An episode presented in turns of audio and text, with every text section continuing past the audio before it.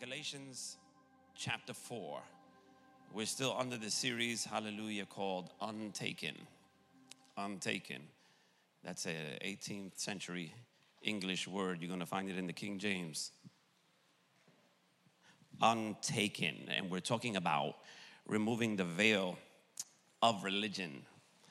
Removing the veil of religion. Hallelujah. Hallelujah, Jesus. Galatians chapter 4, I believe I'm going to begin at verse 21. Verse number 21. I believe it's 21. Hallelujah. Amen. Galatians 4 and 21. When you have it, shout amen. All right, let's read in the name of the Father, the Son, and of the Holy Ghost. And the word of the Lord says it so. This is the Apostle Paul talking to the church at Galatia. And before I read the text, let me just let you know that the church of Galatia has been infiltrated by uh, Jewish converts that want to impose uh, some of their law or religion that they held previously into the new covenant. And Paul is striving with this church, hallelujah, and he gives them an, an Old Testament allegory because they are lawmen. They understand the law. So God, so Paul says, All right, I'm going to use the law to give you an illustration uh, of the new covenant. Amen. Tell me, ye that desire to be under the law, do you not hear the law? For it is written that Abraham had two sons, the one by the bondwoman, the other by the free woman talking about Hagar and Sarah. But he who was of the bondwoman was born after the flesh, talking about Ishmael. But he of the free woman was by promise, talking about Isaac. Which things are an allegory, listen to that. Which things are an allegory, for these are the two covenants. So he's explaining to them all of this to show them an allegory of the two covenants, one being the old covenant, the other one being the new covenant. The one from Mount Sinai, which gendereth to bondage, which is Hagar, talking about the law that Moses received on the mountain. For this, Hagar is Mount Sinai of Arabia and answereth to Jerusalem, which now is and is in bondage with her children, talking about the present Jerusalem. But Jerusalem, which is above, talking about the heavenly Jerusalem, is free which is the mother of us all. For it is written, Rejoice, thou barren that bearest not. Break forth and cry, thou that travailest not, for the desolate hath more children than she which hath a husband. Now we, brethren, as Isaac, now we, brethren, as Isaac was, are children of promise. Talking about us, saints. Now we are the children of the promise. But as then, he that was born after the flesh, talking about Ishmael, persecuted him that was born after the spirit. Even so it is now. Nevertheless, what saith the scripture?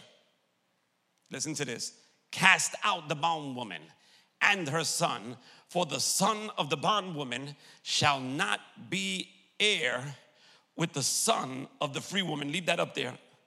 Leave that up there. Hallelujah. Nevertheless, what saith the scriptures?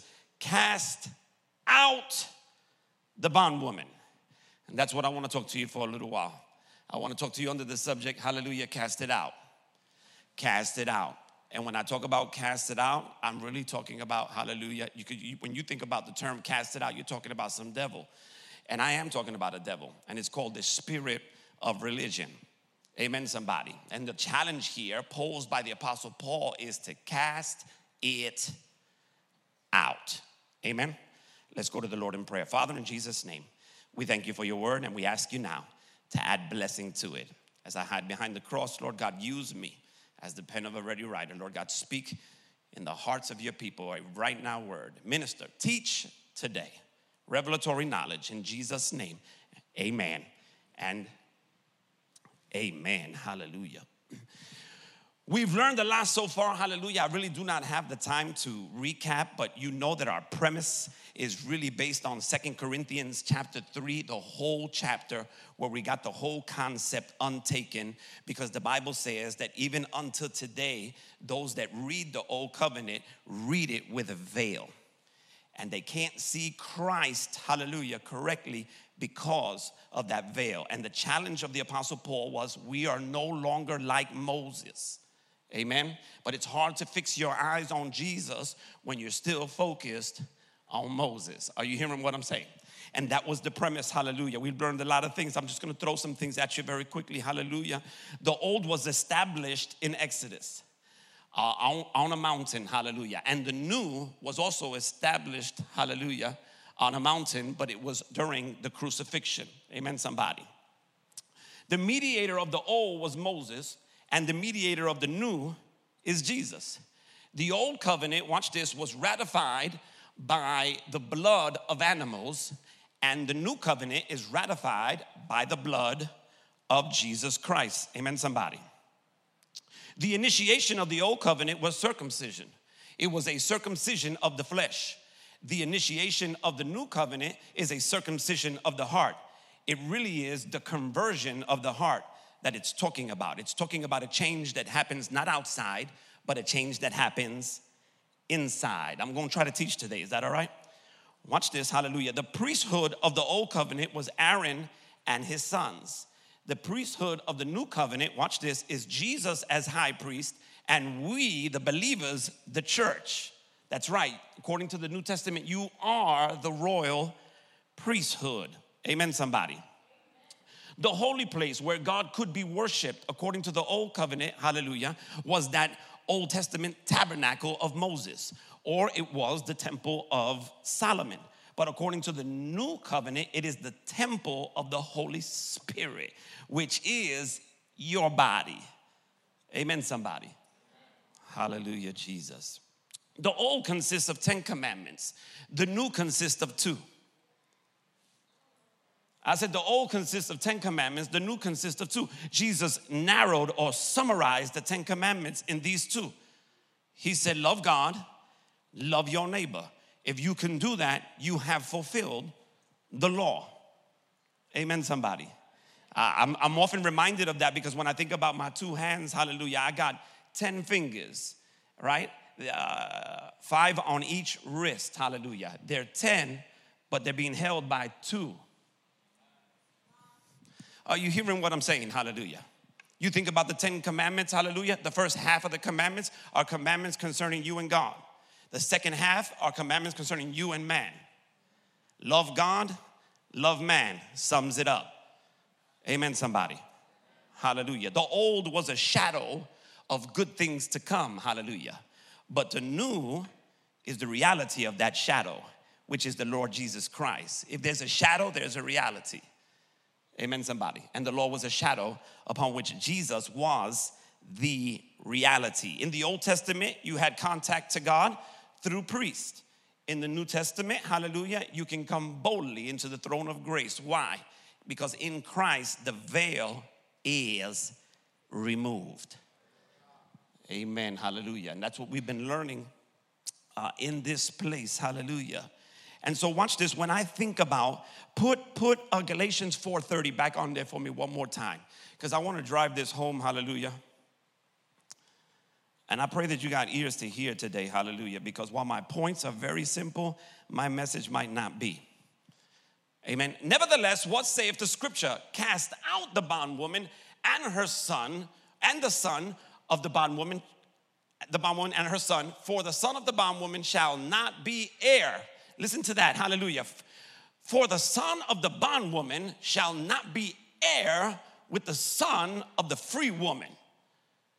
They cannot both live in the same house. There is not going to be any sharing of inheritance between the two.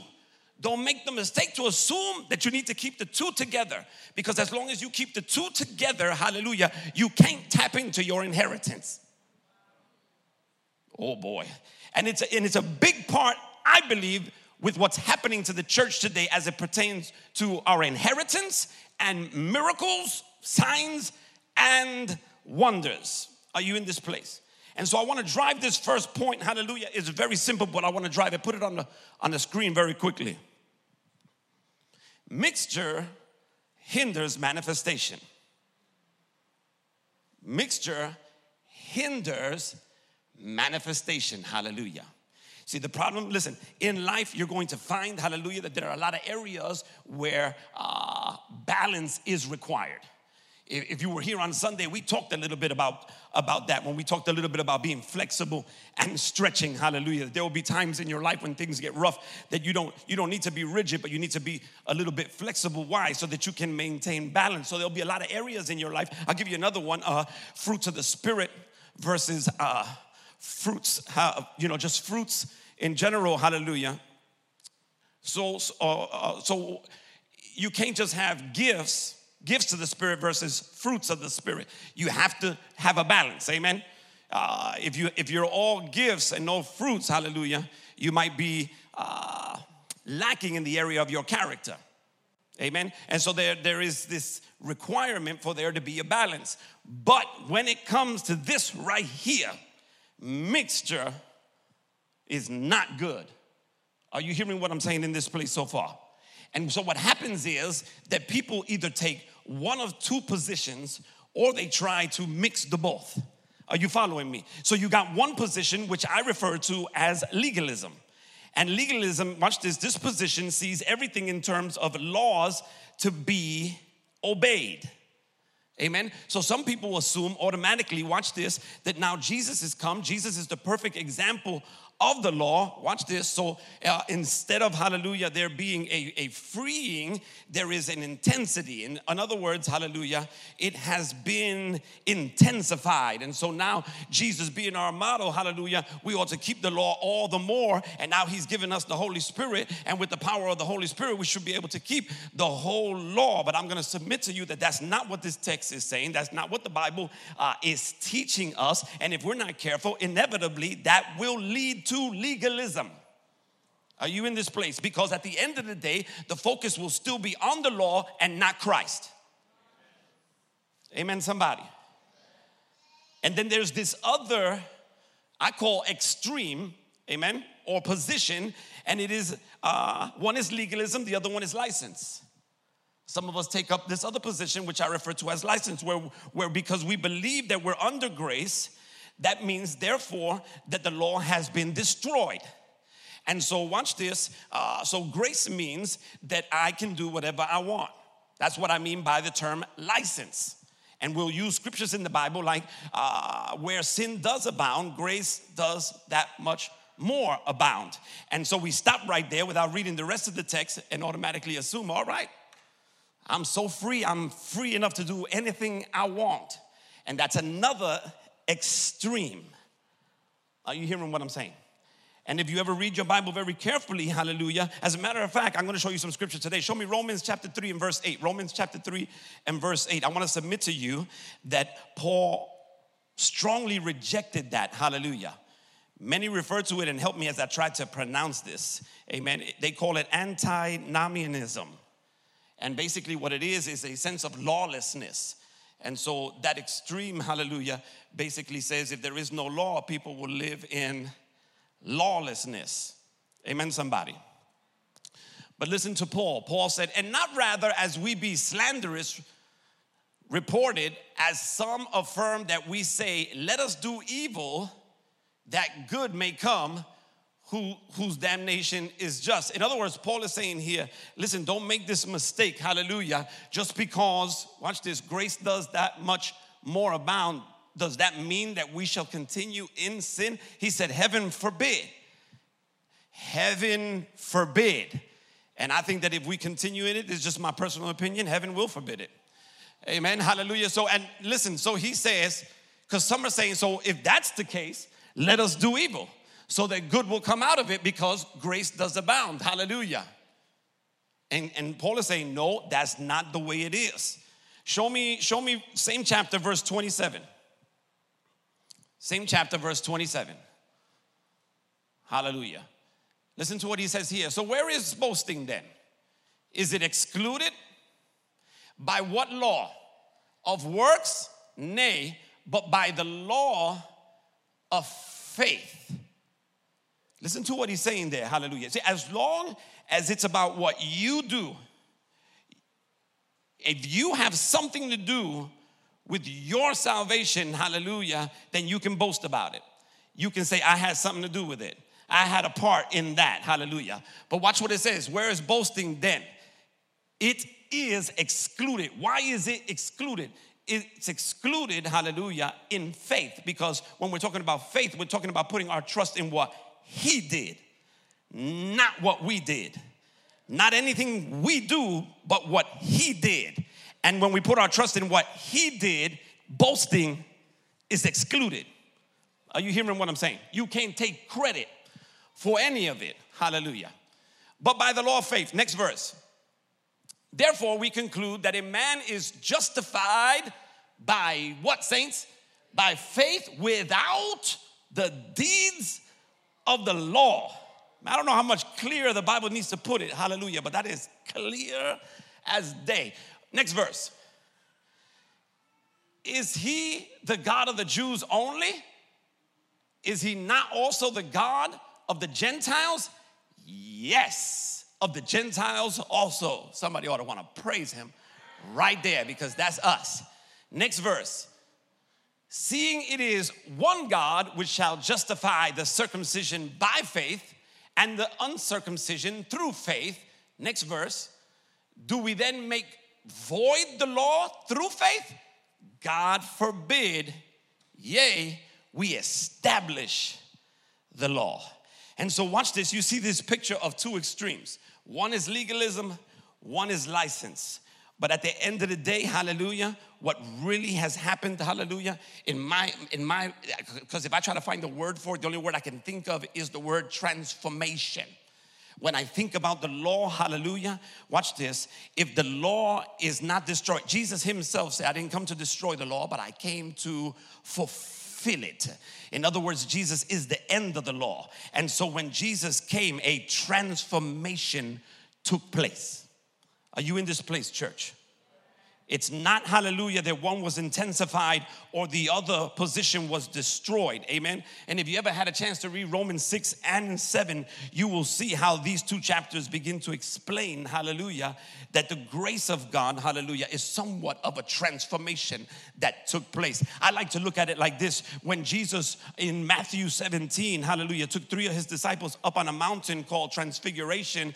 Amen. He gets up to the top of that mountain and he transfigures. You remember that story, right? He, he unzips himself and shows them uh, his glory. And when you study that out, you'll find that there were two people up there also. There was Moses, who represents the law, and there was Elijah as well, hallelujah, who represents the prophets. And all of a sudden, you have the law and the prophets having a conversation with Jesus. Amen. And it is a picture of the old, amen, being fulfilled by the new. That's why when that whole illustration is over, hallelujah, the only one left is Jesus. Are you following what I'm saying in here? God have mercy in this place. Hallelujah. Watch this. I want to submit to you that by dying to what once bound us, we have been released from the law so that we can serve in a new way. Not by the letter, but according to the Spirit that's what we studied in Second Corinthians chapter 3. For we remember reading that the letter killeth, but the spirit giveth life. Are you with me so far in here? Thank you, Jesus. Can I show you something in the scriptures? Amen. This is one of my favorite scriptures right here. Uh, Romans 6 14. Romans 6 14. Hallelujah, Jesus. I got to go quick, saints. Romans 6 14. Listen to what it says. Hallelujah. For sin shall not have dominion over you, for ye are not under the law, but under grace. Now, you've heard me use this scripture before, but listen to it. For sin shall not have dominion over you, for you are not under the law. So, under the law, sin has dominion over you. It's pretty clear. Sin gets its power from the law. And as long as you are under the law, sin will have dominion over you. But sin no longer has dominion over you, for you are no longer under the law, but under grace. Amen, somebody. Let me show you an illustration. Uh, show me Romans 7 and verse 1. Hallelujah. Now, this is somewhat of a metaphor or an allegory. Hallelujah. Again, uh, the Apostle Paul is talking to lawmen and he's using their own law to minister to them. Amen. It's like when the Bible says, To them who are of the law, I became as one who has the law. Watch what he says here. Know ye not, brethren, for I speak to them that know the law, how that the law have dominion over a man as long as he liveth. For the woman which hath a husband is bound by the law to her husband so long as he liveth. But if the husband be dead, she is loosed from the law of her husband. So then, if while her husband liveth, she be married to another man, she shall be called what? An adulteress. But if her husband be dead, she is free from that law, so that she is no adulteress, though she be married to another man. Next verse. Wherefore, my brethren, ye also have become dead to the law by the body of Christ, that ye should be married, that ye should be married to another, even to him who is raised from the dead, that we should bring forth fruit unto God. Woo. Did you catch that right there? Hallelujah. If you died, hallelujah, to sin, then you are no longer bound by the law. Are you following what I'm saying? Hallelujah. And so, watch this again, just to reiterate my point on mixture, hallelujah. You can't, what that text is saying is you can't be married to two men. Are you following what I'm saying? And right here, the inference is one is Moses, one is Jesus. When you look in Galatians chapter 4, hallelujah, it's Ishmael and Isaac. Both of them cannot be living in the same house. One has to go. Are you in this place, church? Hmm. And so, watch this. According to what we just read, if you try to marry the two, you will be committing acts of adultery from a spiritual perspective. One of them has to go. It's quiet in here. Hallelujah, Jesus. Show me verse 6. But now we are delivered from the law, that being dead wherein we were held, that we should serve in newness of spirit and not in the oldness of the letter. We are free. I got one glory. Hallelujah, Jesus. This is elaborated in Second Corinthians chapter 3, which we studied previously when Paul contrasts the two administrations, hallelujah, and calls one the letter that killeth, amen, and the other one the spirit that gives life, amen. So, watch this. So, under the new covenant, the Christians serve in a new way, according to the Bible, uh, a way that has better promises. Amen, somebody. Hallelujah. Let me give you an illustration of what I'm talking about. How many of you remember the wedding at Cana? Familiar with the wedding at Cana? Hallelujah. Some people read this text and they don't get nothing out of it except that Jesus, hallelujah, was at a wedding and he turned uh, water to wine. But can I submit to you that it's much deeper than that? If you ever study out this story, hallelujah, for those of you who like to study, there's a lot of significance in this particular story. The fact that they ran out of wine is talking about the old wine.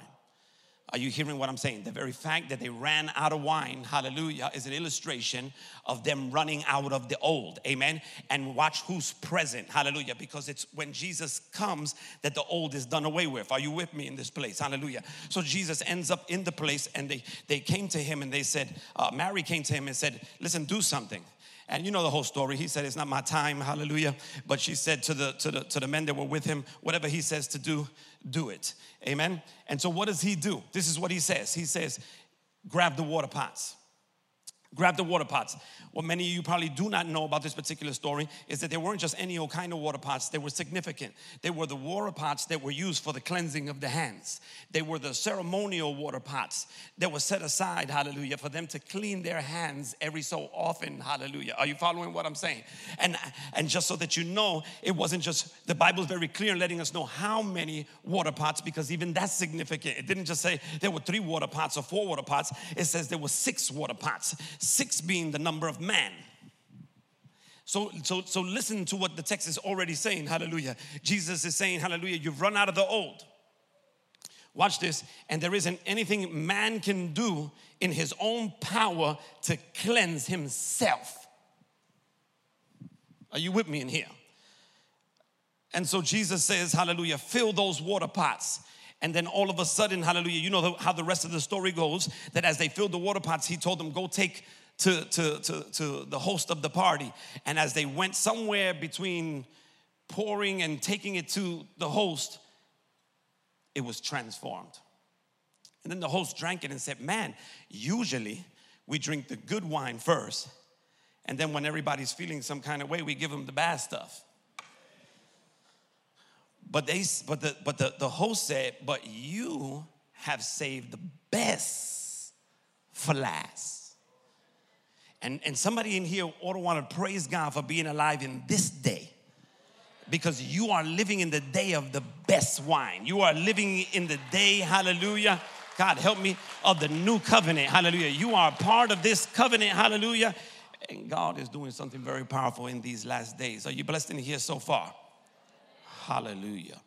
It has ended because the old covenant was a temporary system designed to act as a guardian for the nation of Israel until the Messiah came. Amen. Remember when we taught a little bit, hallelujah, on the schoolmaster or the tutor?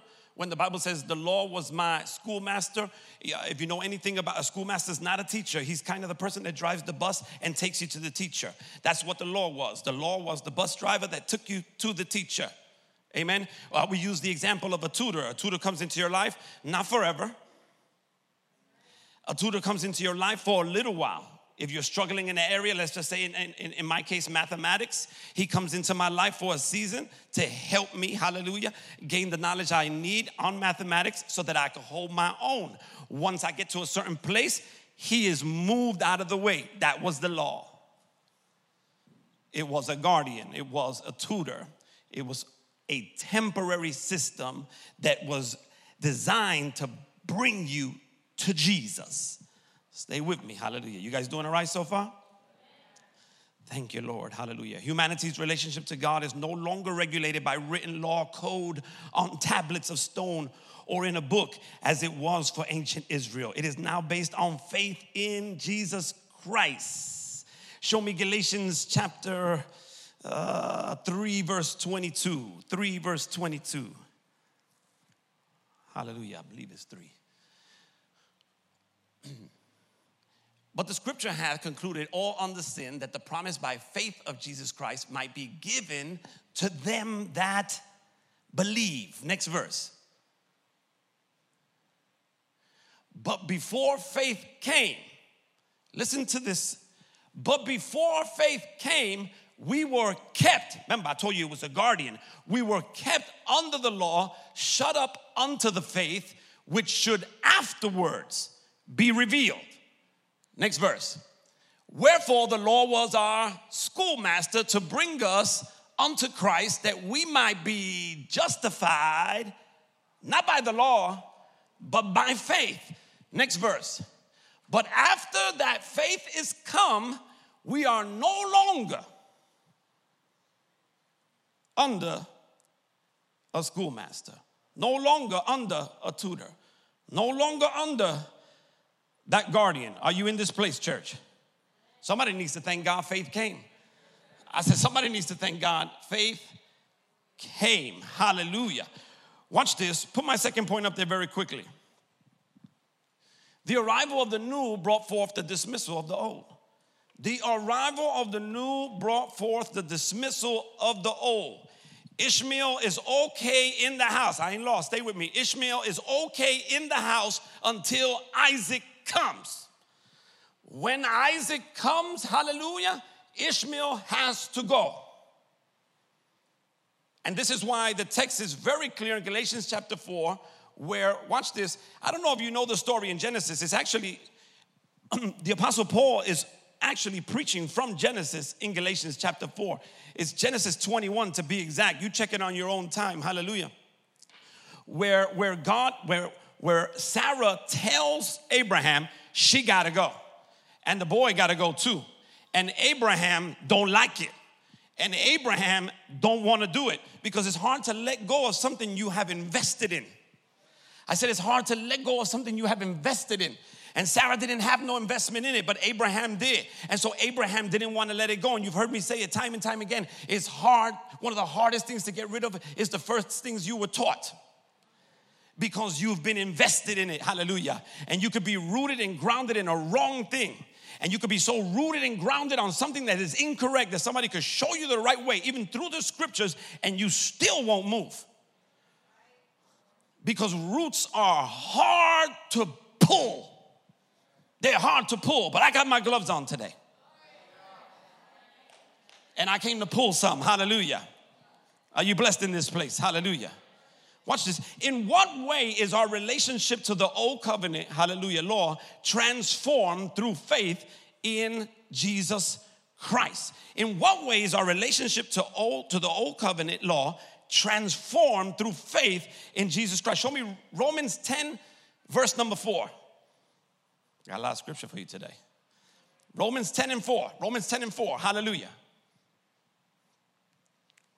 Romans chapter 10. For Christ is, listen to this, hallelujah. For Christ is the end of the law for righteousness to every one that believe. For Christ is the end of the law. When Christ came, the law ends. Oh, God, have mercy here. Uh, you don't believe it? Let me show you. So, can I show you? Can I get a little Greeky on today? Hallelujah. Watch this. That word end, that word end in the Greek is this. I'm gonna give you five different definitions. Number one, termination. For Christ is the termination of the law. Let me give you another one cessation. For Christ is the cessation of the law. Let me give you one of my favorite ones. Watch this goal. For Christ is the goal of the law. Ooh, God have mercy in here. The whole goal of the law was to bring you to Jesus. Amen, somebody. Watch this. Here's another one culmination. For Christ is the culmination of the law. And I left this one for last because this is probably the one that best fits, hallelujah, with most of our understanding, and it is the word fulfillment. For Christ is the fulfillment of the law. Christ fulfilled the law. Every righteous requirement that the law required, he fulfilled it. With every prophecy in the Old Testament, Jesus Christ completed it all. He brought the law to completion by perfectly obeying its demands and by fulfilling its types and prophecies. Amen, somebody. And so, if he's the end of the law, then the law and Christ can be in the same house. This is what I'm trying to drive home. If Ishmael represents the law, Sinai, come on, somebody, uh, the bondwoman, it's a ministration of death that enslaves and condemns. It cannot be in the same house with the free woman who is Sarah, hallelujah, which came by promise and is by faith. Are you hearing what I'm saying? Hmm. I feel like preaching. I'm trying to teach though. Hallelujah. But I, you know, if you're not careful, hallelujah, I'll preach right over you. But I got something for the scholars in here. Amen. How many of you familiar with the story of the woman with the issue of blood? See, you think that's just a simple story, but I'm gonna tell you there's so much depth in that story right there. And not only the woman with the issue of blood, because watch this, when Jesus is walking and is interrupted by this woman, he's on his way to another woman's house, a little girl, uh, Jairus' daughter. Amen, somebody. So we're talking about two, two women, one younger, one older. Hmm. One younger, one older. And I'm gonna submit to you, hallelujah, and I'm gonna need you to hear me in the spirit right now that the reason the younger is sick and the reason the younger can't really get up and the reason the younger can't really live is because we haven't dealt first with the issue of the older. Hmm. You see, because these two women are pictures of two churches the Old Testament church and the New Testament church. Are you hearing what I'm saying in this place? Hallelujah. And the issue, watch this, with the older is an issue of blood. Hmm. And if you know that scripture like I do, you know that she tries everything in her own power, in her own strength to stop the issue, but she cannot. Are you hearing what I'm saying? Can I get a little deeper? Hallelujah. The fact that she's, watch this, that she's had the issues for 12 years, hallelujah, can easily be symbolic, hallelujah, of the 12 tribes of Israel. And the fact that the little girl is 12 years old can easily be symbolic of the foundational apostles of the New Testament. Are you hearing what I'm saying? I'm talking to people who like to study now. Hallelujah. And so, watch this. Uh, the issue is an issue of blood because, according to the Old Testament, the blood has to keep flowing and there constantly has to be a continual shedding of blood. Hallelujah. And listen because the the, the the, the, slaying of animals or the bloodshed of animals can only cover sin for a season. But then there has to be more bloodshed and then more bloodshed. And that's why the flow does not stop until she gets to jesus. Are you hearing what i'm saying? Hallelujah and so Jesus is the end of the law, the end of the issue. Once she comes to Jesus, the blood stops, hallelujah, because he is the final sacrifice. And after Jesus sheds his blood, there no longer needs to be a shedding of blood, hallelujah. I long to ask my Jewish brothers, hallelujah, how do you atone for sin today, hallelujah, if you no longer kill animals today? Because Jesus already paid the price and he paid it in full. You ought to want to praise him for that right there. The Bible says he entered in once and for all. Are you blessed in here, church? And so the young girl can't live until we deal with the issue of the old. When we deal with the issue of the old, then the young one can live. And this is what I mean by you can't have them both in the same house. One of them has to go. Are you hearing what I'm saying? Oh, God, hallelujah. Hey. And the problem with us, hallelujah, is that we feel like we need, we need to preach both. We need to preach both, and you're incorrect. Amen. Are you in this place, church? The fulfillment of Jesus Christ transcends the law. I said it transcends the law. Hallelujah. Hmm. The law no longer exists in the form of a written code apart from Jesus. Amen. He is greater than the law. I'm gonna say that one more time because it just felt good to say it. He is greater than the law. Oh, God. When they tried to complain to him about the Sabbath, he said, I am the Lord I am the Lord of the Sabbath. I didn't make the Sabbath for me, I made it for you. You need rest. I don't sleep nor slumber. Are you in this place, church? I got to stay on my notes because I'm about to go on a rabbit trail. Hallelujah. He is greater than the law. Fulfilling the law is it happens through trusting him rather than obeying some external written code. Amen, somebody? Mm. In other words, our, our spiritual connection with God is based on a personal relationship with Christ, not the obedience of an impersonal list of rules. Living faith can be, watch this, to Jesus Christ only because salvation came through Him. I said salvation came through. You couldn't save yourself.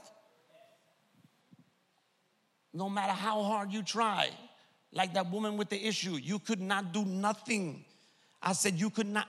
Oh, God, help me. Let me give you another illustration. There's a story in the Bible, I believe is in Luke, hallelujah, where there's a woman who is in the synagogue. Now, this is what you need to catch. She's in the synagogue. Check it out for yourself. She's in the synagogue, and the Bible says that her back is bent over, bent over 18 years. 18 years, her back is bent over. Hmm. And the Bible says this she could not lift herself up. She could not lift herself up. Watch this until Jesus comes in the temple. And to make a long story short, when Jesus comes in the temple, sees her, hallelujah, he tells her to come to him because he is the end of that curse. Help me in here. Hallelujah. She comes to him, hallelujah, and he says, Woman, thou art loosed from thou infirmity. And here's what you need to catch out of that, hallelujah. 18 years. Ain't no coincidence why the Bible says 18 years. Separate 18, hallelujah, in threes, and you got what? 666. Now, let me help you in here because the Bible is clear that her infirmity came by way of Satan. Clear. It was satanic. Amen. And she's in the synagogue where the religious people are, and she can't get free. Can I help you in here? Your adversary, the devil, is very cunning. And in an attempt to keep you bound, he will use whatever he could. And so, watch this. You think that Satan doesn't know where sin gets his strength from? According to 1 Corinthians 15 and 56, the Bible says that the strength of sin is the law. The strength of sin is the law. What happens to most of us, hallelujah, is that we see people in a fault or we see people in sin and we think they need more law. Y'all not saying nothing to me, hallelujah. And so we see somebody messing up and be like, oh, I know what they need. They need a, a few more I don'ts or a few more you can'ts. And so they wanna they wanna stretch the list, invent more practices, hallelujah, and never let you acquire the principles that you need to operate on the other side of the veil where the glory is. Have you been with me so far this last couple of weeks? And so, and so watch this instead of preaching, hallelujah, grace, we preach the law. And all we do, watch this, because sin gets its strength from the law, is reinforce the law by telling people, you can't do this, you can't wear this, you can't do that, you can't do this, you can't do this, you can't do it, you can't wear sneakers, you can't, can't put on makeup, you can't, can't comb your hair, can't shave, can't wear a watch, can't wear jewelry, can't, and I, the list just goes on, saints. And you think that by putting more burdens, this is why she's bent over, because the law is burdensome. And she cannot pick herself up, nor will she ever be able to pick herself up. But Jesus is the end of that law. Are you in this place, church? Hmm. But listen, saints, people will argue, watch this, that if you take away the law, people will live loose. If there is no law, there'll be nothing but lawlessness. And you know, and we watch these crazy movies out there like The Purge and we believe it. You're not saying nothing. But if the law, watch this now, if the law is destroyed, and doesn't take you nowhere, then yes, there will be lawlessness. But God didn't leave it that way. The law was meant to bring you to Jesus. Oh God, have mercy in this place. Hallelujah. Are you blessed? So they get nervous because they say to themselves, What would happen if the law should be taken away? Clearly, lawlessness and immorality would increase. That's what the legalizers would argue. But Paul replies, in essence, this is not true. This is not true. It is not true because Christianity does not lead the believer away from the law into nothingness.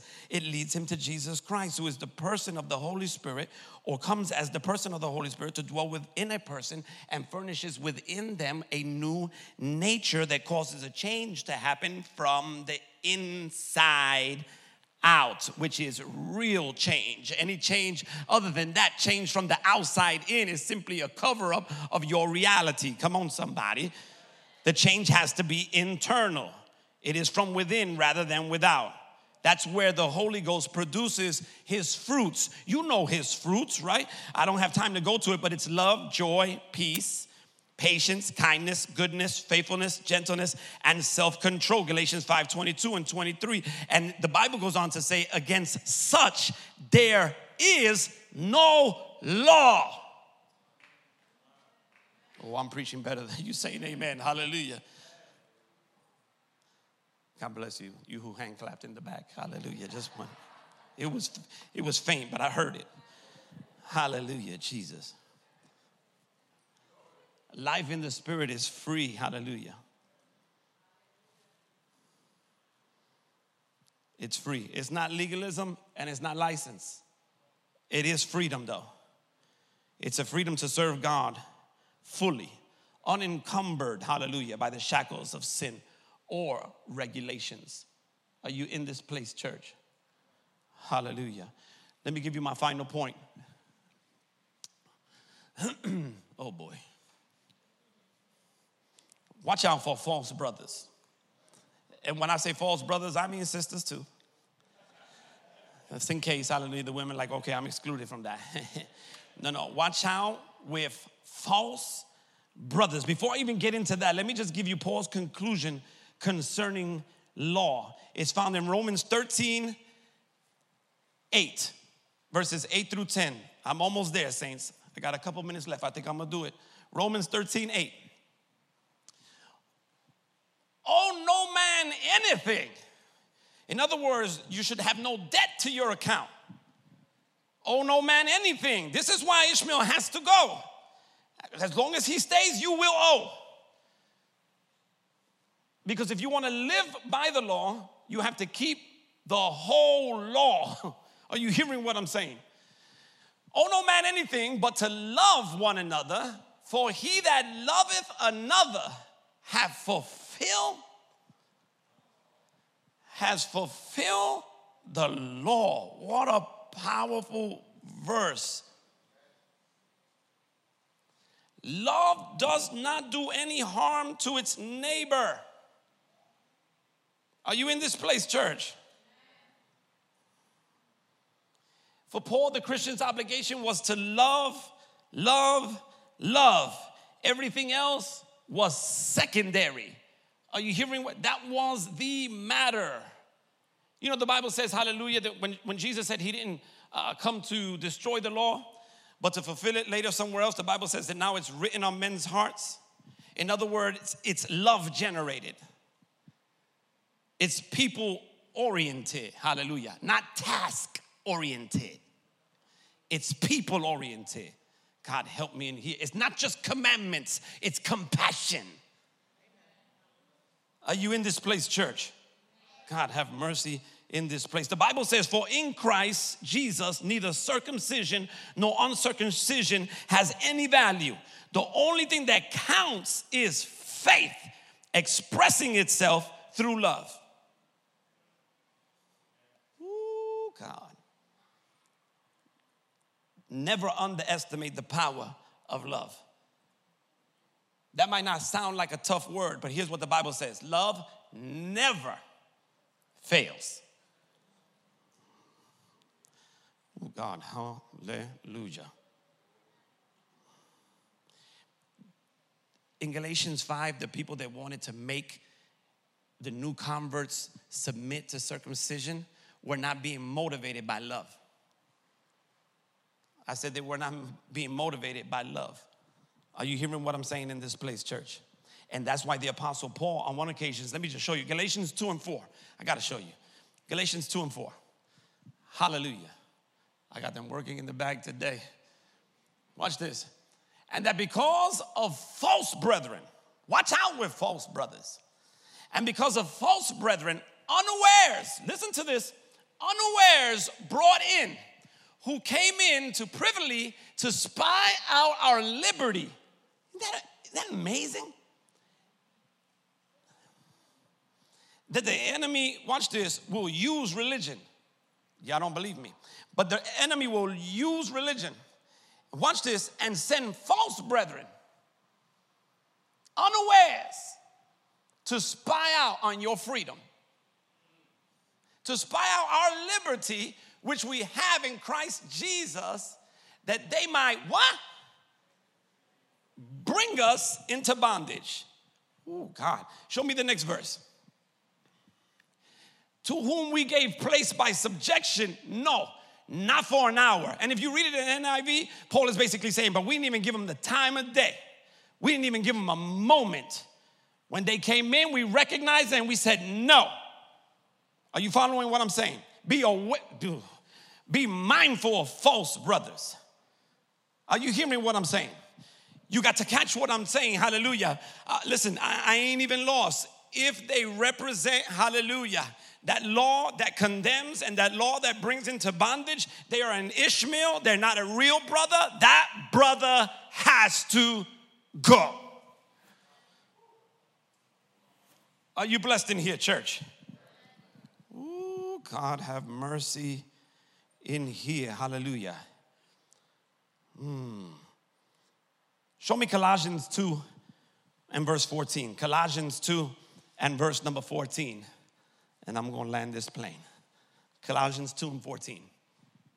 Now, I told you that Satan is so cunning that he'll even use religion to reinforce sin and to keep sin strong in your life. Are you hearing what I'm saying? This scripture right here is very powerful. Watch this. Blotting out the handwriting of ordinances that was against us. Anybody know what that is? Let me help you. That's the law. That's the Ten Commandments. Amen. Search it out. Blotting out the handwriting and ordinances that were what? They were against us. And let me just say this about the law. It's not that the law wasn't good, and it's not that the law wasn't holy. It was that you weren't good. And and and so that's why it didn't work for you. That's why rather than setting you free, it condemned you because it was perfect and you were not. And so God used it to reveal sin. I would not know sin if it had not been for the law, Moses said. And I lived for a little while free from it until the law came. Are you hearing what I'm saying? So then God uses the law to convict a person of sin. Because any good evangelist will tell you you got to get them lost before you can get them found. Blotting out the handwriting of ordinances that was against us, which was contrary to us, and took it what? Took it out of the way. How? Nailing it to the cross. Ooh, are you hearing what I'm saying? Took it out of the way, nailing it to the cross. Now, watch the next verse. And having spoiled principalities and powers, he made a show of them openly, triumphing over them in it. Watch out with the spirit of religion. Satan will use it against you. Are you hearing what I'm saying? To convince you that what Christ did was not enough and that you have to add to it. The devil is a liar. Are you hearing what I'm saying? Because to determine, hallelujah, that what Christ did is not enough is for you to come up to that mercy seat. That mercy seat, that lid on the Ark of the Covenant where the blood was sprinkled, is for you to say it's not enough. Take the lid and move it out of the way and then look into that Ark of the Covenant again. And just in case you don't know, every time someone looked into that Ark of the Covenant, they died. And the reason they died was because the law was in there. And if you say what Christ did was not enough and you move it out of the way and you look into that Ark of the Covenant, you reactivate the thing that you got free from. This is why in Galatians 5 he said, Listen, you have fallen from grace. Are you blessed in here, church? Oh, God have mercy. Remember that fulfilling the law of Christ is people oriented, not task oriented. Amen, somebody. Hallelujah, Jesus.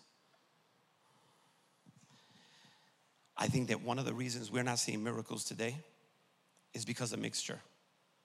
Study it out for yourself. Hallelujah. It's because of mixture. Can I show you another verse? Galatians 3:5. Galatians 3:5. Yeah, that's it. Galatians 3:5. Watch this. As a matter of fact, Galatians 1. Might as well do 1 through 5. Just Galatians 1. I got to show them this. 3 and 1. Galatians chapter 3, verse 1 and then we'll just work our way down. O foolish Galatians, who hath bewitched you? That you should not obey the truth, before whose eyes Jesus Christ hath been evidently set forth, crucified among you. Next verse. This only would I learn of you, receive ye the Spirit? Listen, he's asking them the question Did you receive the Spirit by the works of the law or by the hearing of faith? You ain't seen none of those Pharisees full of the Holy Ghost because that's not how you get the Holy Ghost. Uh, are you so foolish, having begun in the spirit? Are you now made perfect by the flesh? You done got converted, hallelujah. You started really good. Now you're trying to add stuff to what Jesus already did. Now you operating in the flesh. Show me the next verse. Have you suffered so many things in vain? If it be yet in vain. Now, verse 5. He therefore that ministereth to you the Spirit and worketh what? Miracles among you. Doeth he it by the works of the law or by the hearing of faith? Do you see? Well, God, help me in here. The miracles do not happen through the works of the law, they happen through the hearing of faith. So if you try to mix both, mixture hinders manifestation.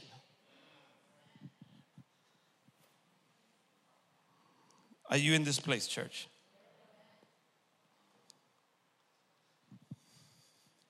Galatians 6 and 2, I won't go to it for the sake of time, but in Galatians 6 and 2, 6 and 2, or verse 1 and 2, the Bible clearly says, watch this, bear each other's burdens. For in so doing, you have fulfilled, watch this now, the law of Christ. It's not that you are lawless, it's that the law of Moses has been transformed to the law of Christ. Are you hearing what I'm saying? And Christ has some things that he wants you to do. Are you in this place, church?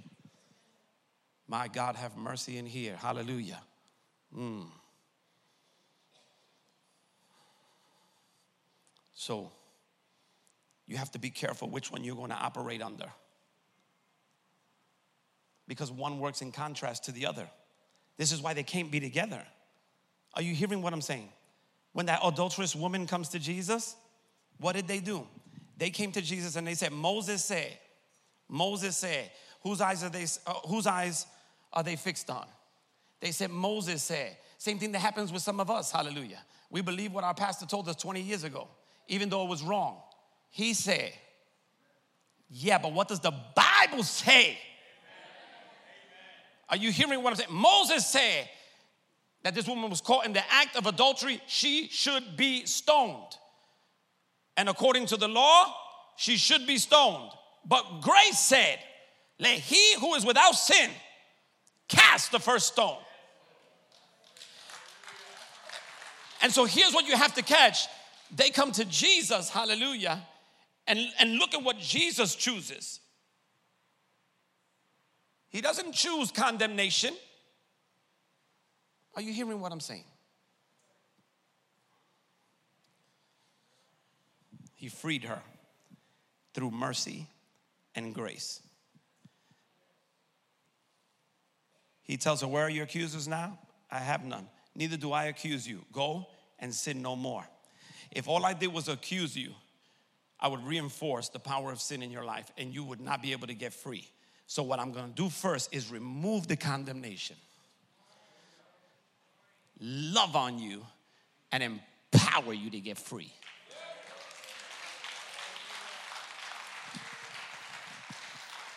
It is the goodness of God that brings man to repentance, not the judgment of God. The Bible says that mercy triumphs over judgment.